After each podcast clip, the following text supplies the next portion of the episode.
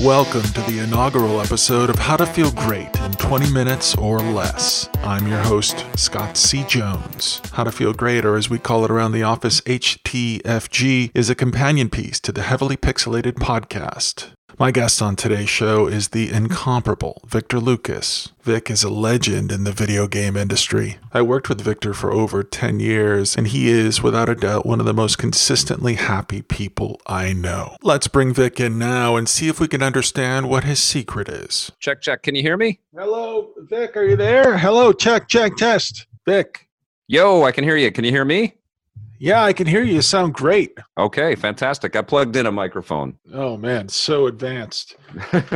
I mean, always. Whenever I uh, talk to you, you always uh, you got all the equipment. You know how to use it. we we have a lot of old equipment. Yes. yeah. Are you uh, are you at home right now? Yeah, at home. Yeah. Okay. So you, do you have like 15, 20 minutes? Yep. Basically, the gist is this. I um I'm starting a new component to the show that I make.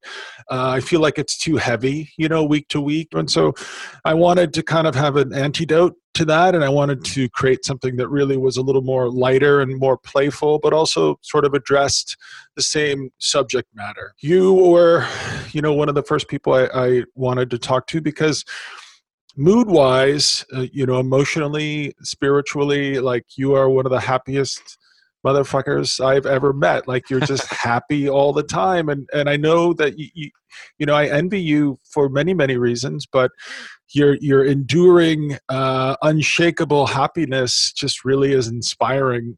To, it has been inspiring to me, but I think it's inspiring to everyone around you. I think everybody who has worked at EP, like everybody remembers your happiness. Like somehow you get to the place where you have this this unshakable happiness and i love that about you.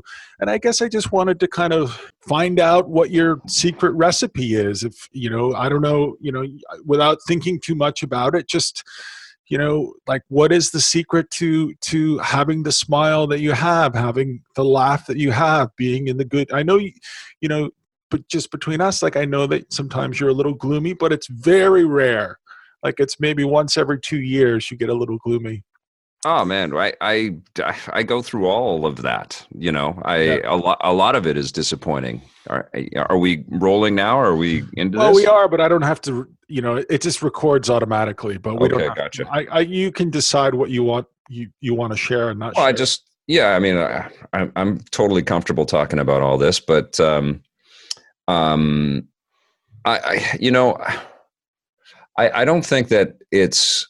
I well, first of all, I found something that I really wanted to do with my life, mm-hmm. which was make a show about video games. Mm-hmm.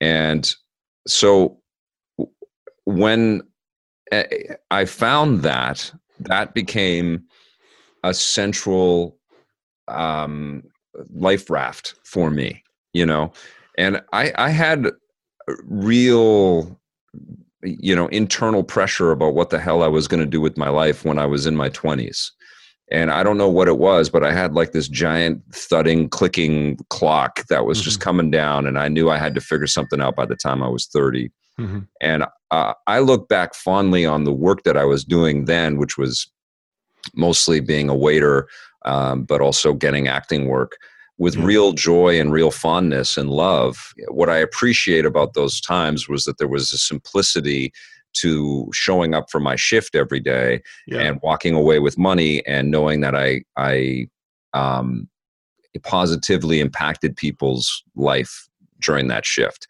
Um, and also there was a simplicity to auditioning and then getting a gig every once in a while. Yeah.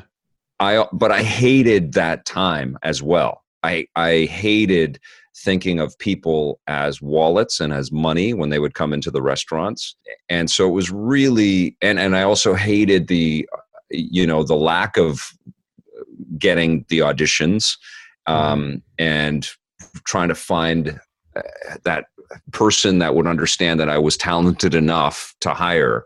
Um, I hated that as well, and so that really created this um, anxiety within me to try to figure out what the hell I was going to do. And right. then when I when I figured out what I was going to do, uh, you know, it took a long time for me to.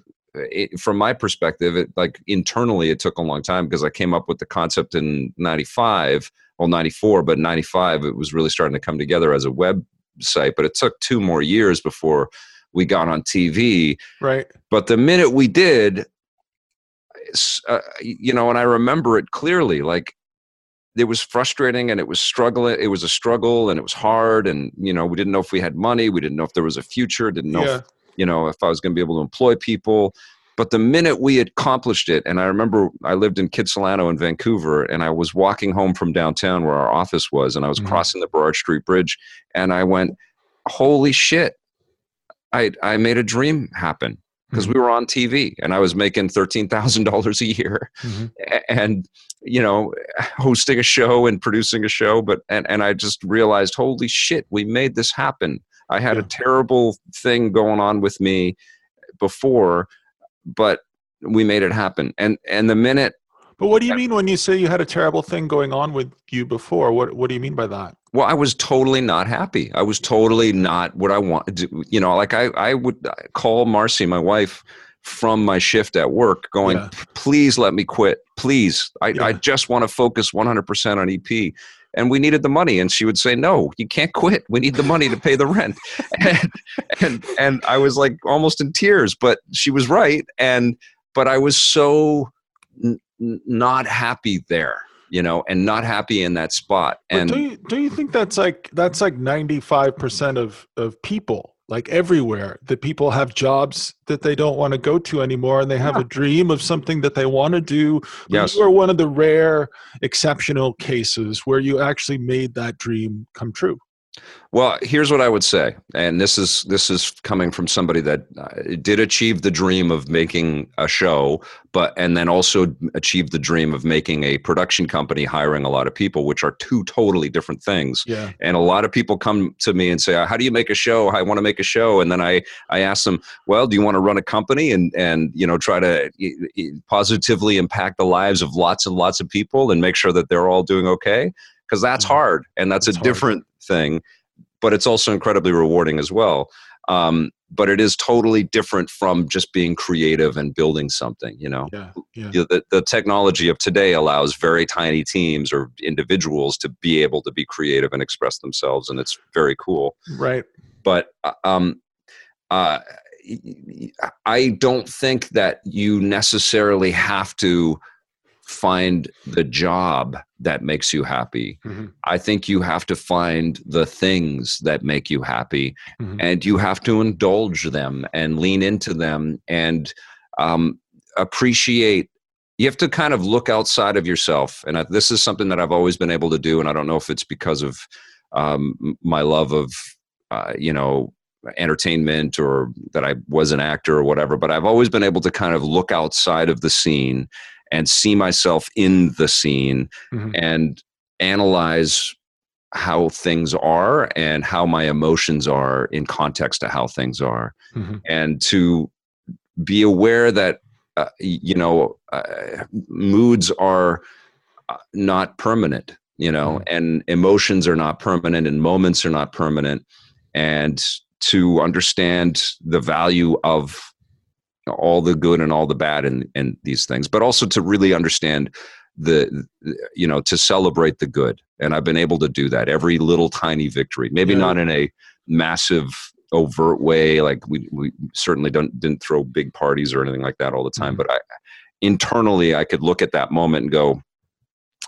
you know, we did something really cool here and we, we accomplished this. And, and I feel really positive about that, you know, and maybe yeah. that became a, um, uh, in a smaller way, something like every show that we would ship or every documentary that we were able to produce, or eh, all of that became something eh, that I was able to kind of celebrate, you know, mm-hmm. and all the the travel that we got to do. Like even on this, I just went and shot a review right now and was on the walk home, and I was mm-hmm. just reminiscing of um, you know, the Matrix Four is in the news right now. Mm-hmm. And I was reminiscing that one of the things that that I did when the first Matrix came out, it was Marcy's birthday, my wife's birthday around that time, mm-hmm. and I um, I couldn't think of a, a, great gift to give her, and so I, I gave her um, I think I gave her a hundred bucks or something like that. for her birthday.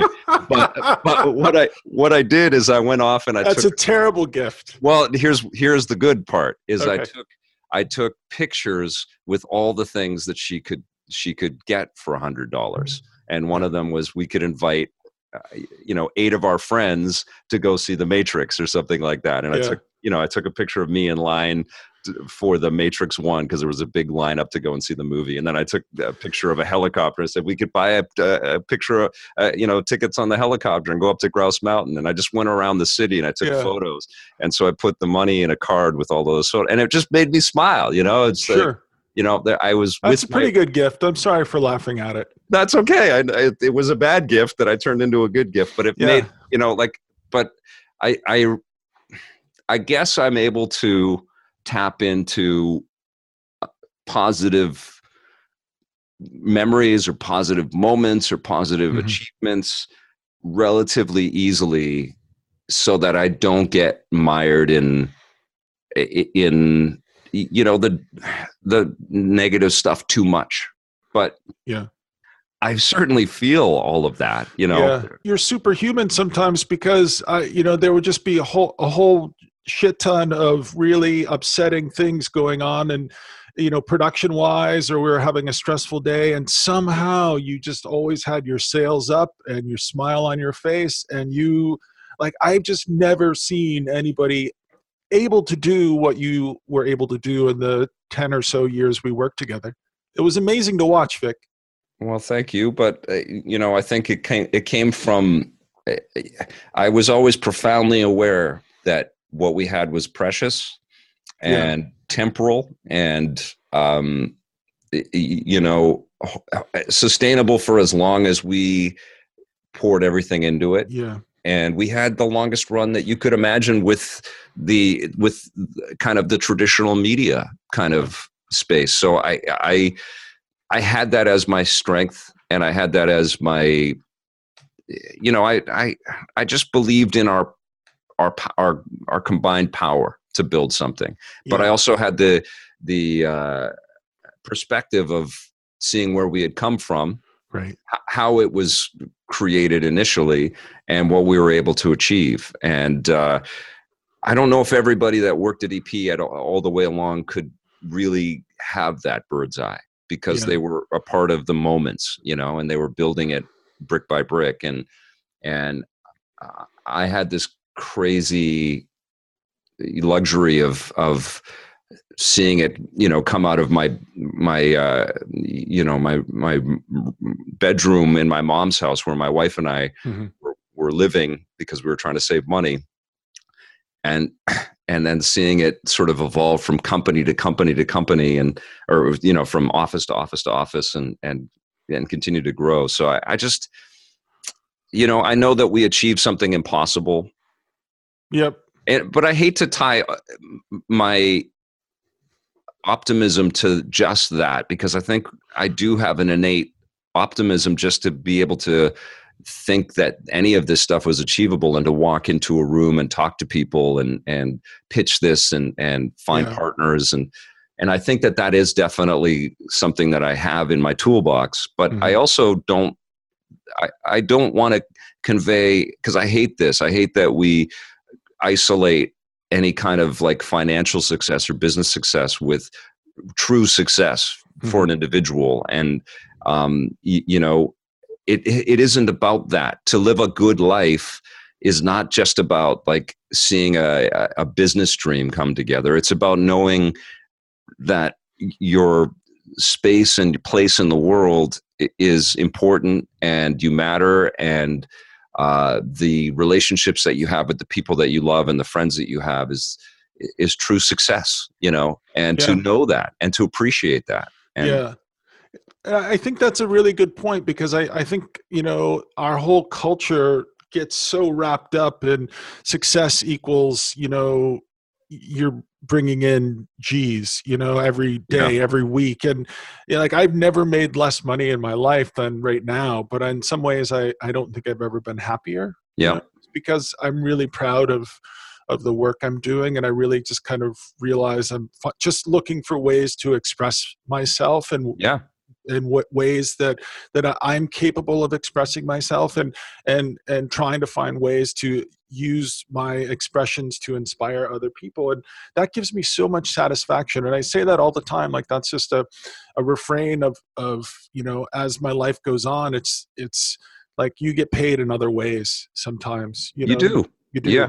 Yeah, you do. And then, you know, honestly, sometimes I envy people that have a job that they do and hopefully people that listen to this do their work as best that they can you know hopefully people aren't yeah. going to jobs that they hate and and what i would say is if employment is the thing that drags you in your life the most then then let someone else have that job right. you know there are other jobs but i think I, I do sometimes envy the person that has a good nine to five or, or a traditional kind of hour kind of job and then they can put it away and have the most out of their real life, which is mm-hmm. with their family and their friends. You know, uh, I think there's something beautiful about that. Mm-hmm. And one of the, I, I, think one of the dangers that we have in this era of everybody is a broadcaster is this artifice that that that is perpetuated by um, and I don't mean to sound like a cranky old man, but just this idea that every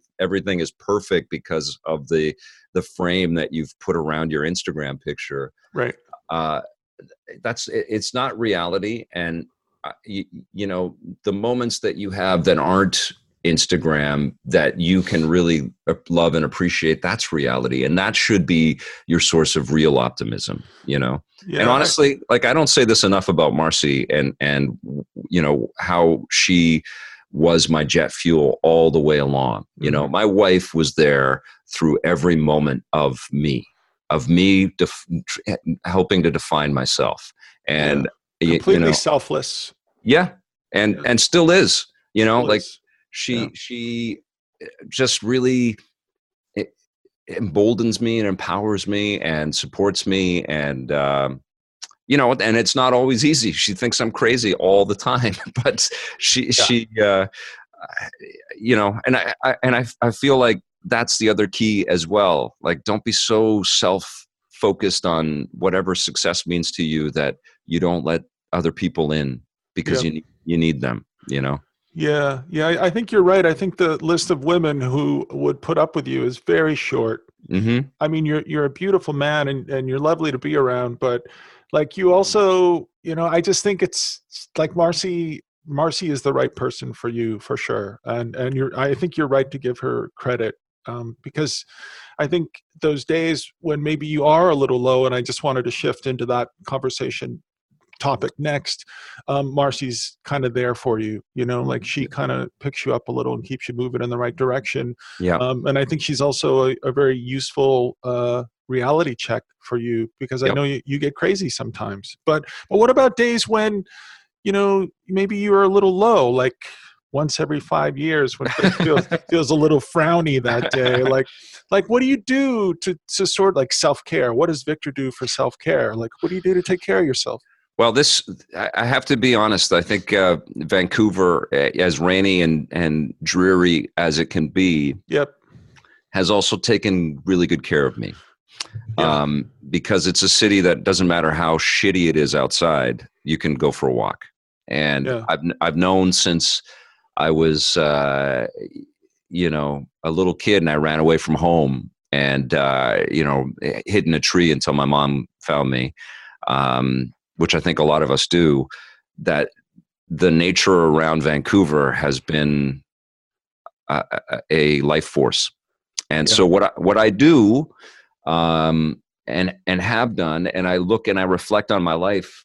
You know, even when I was walking with my daughter when she was born, and I'd push yeah. her all the way across the city in a, in a stroller on, on a you know a, a contemplative walk, mm-hmm.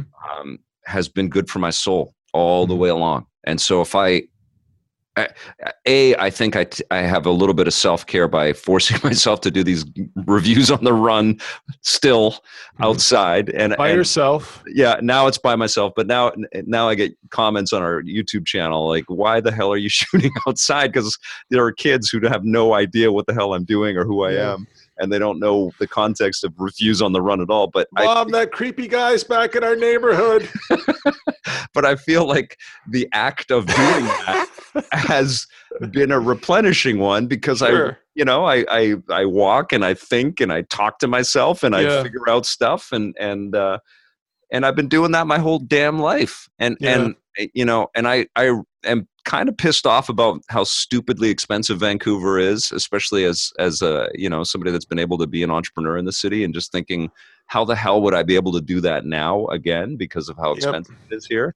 Yeah. Uh, but I also feel like the city has been uh, instrumental to to me having uh, uh you know a pretty positive uh, uh, outlook and, a, and an ability to get there. So I, that's what I say. And when I see my, my friends, because like we live in an era where, um, and I think it's beautiful, the expression of uh, feeling down or having some struggles with mental health mm-hmm. is totally commonplace and acceptable. And I, and there are still strides we need to take, but often when I see my friends, uh, usually through Facebook or something, struggling with that, I, I suggest that they they walk in the woods you know like yeah. I, I really feel like the the trees are there f- to not just give us air you know they're there mm-hmm.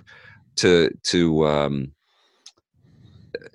you know legitimately give us roots and and ground us you know like we we are a part of them as they are a part of us and and uh we live in a, a, a, a, an increasingly urbanized society, but I, I feel like that has been a great source of of solace for me is to be able to walk in the woods. Yeah. Uh, do you go to Stanley Park? Like, what woods are you walking in, buddy? Well, that's that's the beautiful thing about Vancouver. I don't have to go far, and I'm in the woods, and I always have been able to. You know, I grew up in Kits, so I would walk to down to the Kits Beach area and Jericho Beach yeah. area uh, now I'm in East Van, but I, you know, I walk around the Brighton Park area, or sure. the PNE is not far from where we live, and yeah. uh, you know, there's just there's tons of nice trails, and yeah. and you know, and frankly, when when my family and I just want to like truthfully get outside and, and get away from our screens and, and just enjoy the reason why we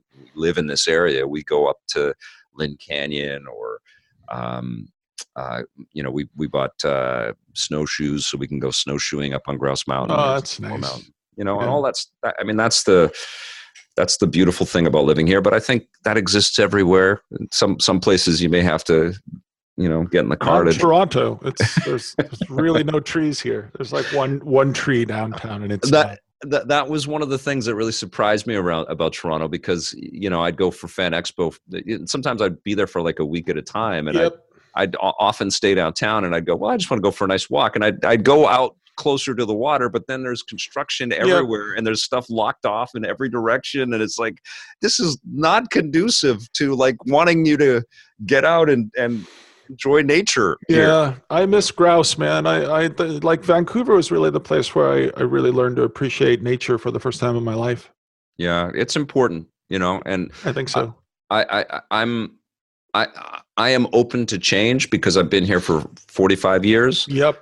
Um, but I, I I will never ever you know if we do move or if something does change or whatever, I will never not appreciate what Vancouver ha- has been for me. Yeah. Um, and if we don't change and we stay here, then that that is definitely something that uh, I appreciate every day. You know, it's a, it's a beautiful sunny day today, just before I came in here, and and yeah. Uh, you know you look at the mountains and and it's it's pretty spectacular to appreciate all that. I went to uh, Los Angeles last year and I stayed with uh, Nathan and, and, Courtney, and yep. um, they weren't home, so I was just like a school kid who you know his parents are out, and you know it was like February or March, and it's Los Angeles, so it's it's not bad out, and I'm out by their pool in the afternoon, and I hadn't felt sunlight in maybe four months at that point. And so I just, I didn't have any, you know, like swim trunks or anything. So I just took off all my clothes Yeah. I mean, I left the underwear on, but I just as I do, and it just felt so good, and I just was like, I just I need more sunlight in my life,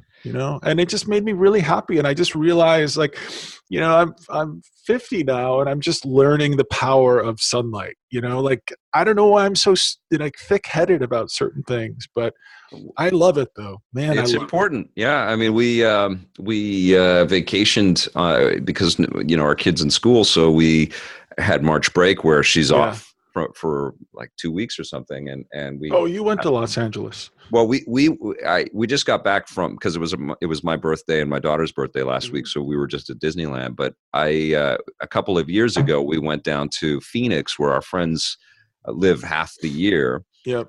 And it was like we marcy my wife and i really got it it's like this is why the snowbirds do this this is it right here yeah. you leave the the shit weather and you come down and you're you're basking in the sun. You don't yeah. do anything but you're just you you get your vitamin d and then you go back for the crap weather or you yeah. go back for the nice weather when you get back to canada. Yeah. It really kind of crystallized that oh this is why people live in two different cities. So hey buddy before you go let's take a couple calls from listeners Caller number one, go ahead. You're on the air with Scott and Vic. Hey, Scott. This is Sean in Edmonton, Alberta, and I have a question about moods and how, at least for me, they seem to have a tendency of sticking around longer than I want them to. I have a difficult time kicking a bad mood in particular, and I was wondering if you have any tips or tricks on snapping yourself out of a funk. I think part of it is just that as much as I want to jump out of perhaps like anger into happiness, I'm also super aware of how jarring that might be for people around me. Like, weren't you miserable just a second ago? Like, how did you go from that to that? Um, so I'm just wondering about how to a kick yourself out of a out of a bad mood, but then also how to handle that socially with the people around you, how to best guide them through the journey that you're on from from bad mood to good mood. Anyway, I love the show. Thank you for taking my question, and I hope this finds you very well, Scott. So, Sean Capri, what would you say to Sean? um, I, I, I mean, that's. I think it's a different answer for every individual. Mm-hmm. Um, but yeah, I think it is that trying to find a way to see yourself in the scene. I think is important. I think that. Uh, so when you say that, do you mean it like an in an actorly sense? When you say scene, like what do you mean? Well, I think it's just. I, I, I guess so because that's terminology that's you know kind of uh, available mm-hmm. to me and i remember being an actor in, in acting school and you're you're kind of um, uh, you're kind of analyzing and, and aware of your your emotional spectrum. You're, you know, and you're asked to tap into things, and you're asked to yeah, utilize um, inspiration from your emotional uh, journey in mm-hmm. different kind of real scenes within a performance. Mm-hmm. And so it, it, was a little bit like uh, um, getting therapy, a little bit, you know. Mm-hmm. Uh, so there's probably other ways to look at this, but from my perspective, it's like try to have a bird's eye on the moment. Mm-hmm. You know, take a second to kind of think about how you are impacting other people around you and how you look and how things really are in the context of your whole story um, at that moment and mm-hmm. see if um, you can find some peace with it you know yeah. I, but i also feel like emotions are valid and mm-hmm. and uh, they are for children and they are for adults and mm-hmm. and sometimes you just got to feel and sometimes you need to remind people around you that it's okay for you to feel this you know yeah. Yeah. but you, you just don't want to be destructive you know you want to be constructive even with your anger yeah, I started this new kind of therapy a, a couple of months ago where uh, we talked about things called stuck points. Uh, where you just you know it's some it's like a hang up for you and and it's just like a it's like you know it's like in an old movie where you walk into quicksand inadvertently and suddenly you're sinking it's like and so i got these worksheets where i sort of learned how to understand how this stuck point formed inside of me and that it has history and that it's informed by things that maybe happened in my childhood and then were, was reinforced by something that happened in you know when i was in my 20s and 30s and um, like I just sort of really enjoyed that part of the therapy when you would just kind of piece it up, you know, like it's almost like a, a autopsy. You know, you just kind of Yeah. pull this thing apart and you see how it works. And once you understand why you are feeling the way you feel, then I feel uh, I feel like you you you it doesn't own you anymore. You own it. And Yeah. um, but yeah, I think I think pulling yourself out of the situation, maybe going, you know, you mentioned nature. Like I don't think that's a bad place to go um, when when you're trying to give yourself some release, some you know, some relief from whatever situation you're in, and Yeah. and and just breathe some fresh air and calm down and you know maybe apologize if there were other people who saw you during a bad moment no one sees you during a bad moment but most people most human beings Oh, I, I have my moments. you don't have bad moments i like in, into 10 years we worked together i think maybe one time you were mad and you- you were probably you were mad at me for some I was reason oh I was mad at you and Koval. I remember that day very well because you guys were lost in in uh, you know an argument or complaining about something that was happening with the shoot and and Yeah. while all of the sort of uh, uncertainty of what our future was going to be was was playing out behind the scenes and I wasn't really unloading all of that on everybody but Yeah. uh, I was just like guys we have bigger fish to fry yeah let's let's get this done. Yeah, I do remember that. We're all going to have blowups, and we're all going to be assholes. And and I I think uh, um, just be aware of that, and yeah, you know, reconcile and and apologize, and and uh, and take care of yourself. You know, and and I, I do believe, and like there's studies like pop up on on damn Facebook every five days. It feels like somebody posts something about going for a walk is really healthy. it's mm-hmm. like, yeah, no shit, it is. Get Yeah. out and go for a walk. try it Yeah. Uh, okay let's take another call hey you're on the air with scott and vic Hey Scott, it's your friend Kyle from way up north in Barrie, Ontario. I've really enjoyed all the amazing stories that you've shared on Heavily Pixelated about all the great things that video games have done to help people through very difficult times and exploring all the, the highs that video games can give us.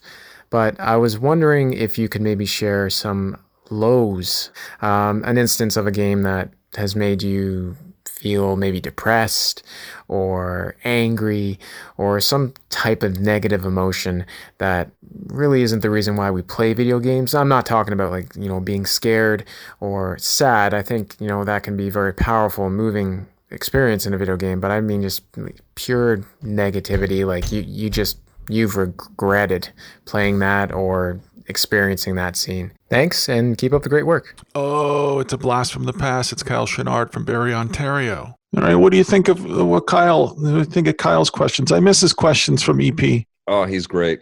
He's Isn't a very, he? he's very smart cat, very empathetic.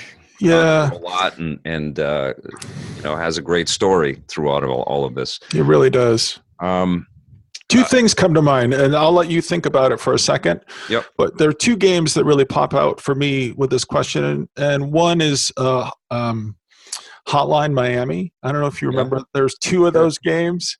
yep. and I just felt so gloomy while playing those games. And I really admire them, really respect them, and you know, Devolver uh, is the publisher for those games. But I have to be very careful with that game, with that game, those two games in particular, because they just make me feel so low. And the other thing that makes makes me like it's sort of a nihilist entertainment. It's uh, the old Rockstar game Manhunt. I Oh, know if you yeah. remember that? Yeah. Oh, and yeah. the- the- not always like I finished it for sure, and but I just felt sort of I don't know perverse or perverted, and it just felt it just felt kind of evil or something, and and it just it created something inside me that didn't necessarily feel good. So I do think that that those those kinds of uh, moods exist in video games, but I, I'm very wary of them, and I try to stay away from them uh, if I can.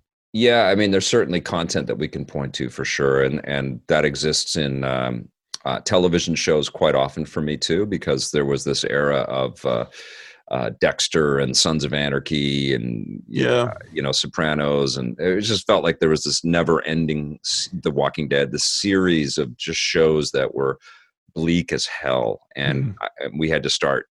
Marcy, Who's going to die this week? yeah we had to start turning some of the stuff off because it was just like after a while it ceases to be entertainment Yeah. my, my my thought on this is a little bit different because i i have a uh, you know, kind of a, an industry kind of perspective on on um, what depresses me. And I got to tell you guys, or tell you that uh, honestly, like I just deleted PUBG, Fortnite, and Apex Legends off of my Xbox. Wow. And and my I, I appreciate the success of those games, and I appreciate there are millions of people that love those games. Yep. Um, but I I feel like I've kind of had it with free to play. I kind of feel like I've I've had my fill on the phenomenon of games that never end and just encourage competition and encourage um, you know uh, idolation of the, the, the better players out there all hmm. of that is maybe healthy for an industry to make money and to churn on yep.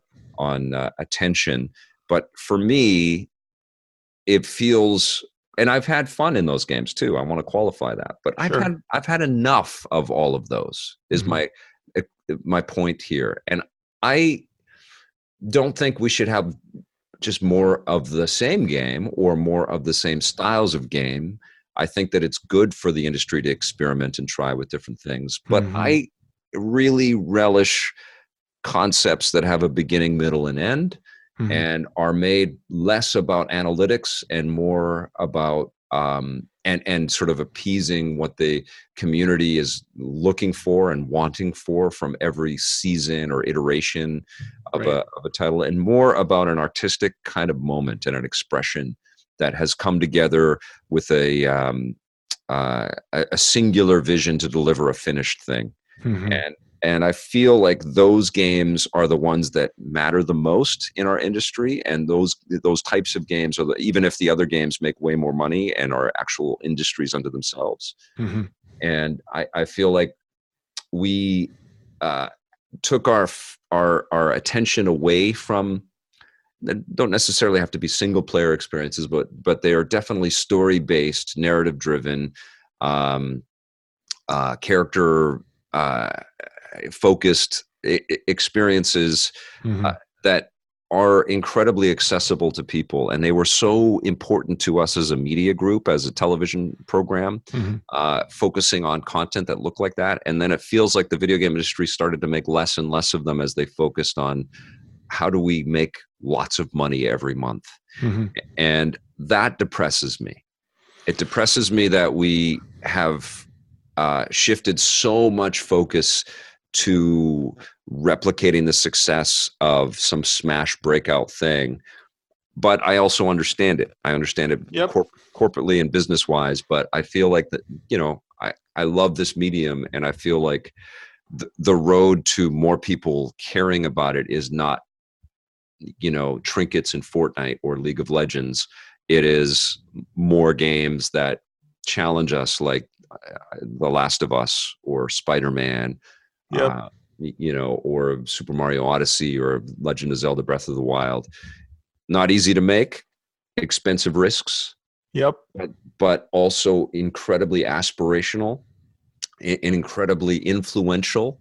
Um, and those are the moments in the games that we end up talking about. Now, I do feel that we're we're hitting the ceiling on a lot of these ever present free to play types of experiences, especially mm-hmm. as we transition to uh, um, uh, more subscription based services and people having access to content. And I feel like what's going to happen is the same thing that's been happening with Netflix and Disney Plus and Amazon is that those organizations need to deliver um, entertainment that everybody starts talking about. They don't mm-hmm. just want to deliver you know 50,000 episodes of the same thing. They want to challenge right. us with lots of great ideas and i right. think that's what's going to happen with with subscription based uh, video games and and it's going to be less overtly about selling you widgets in uh, in these free to play never ending kinds of experiences and i can't i can't wait for that transition because i've had enough of that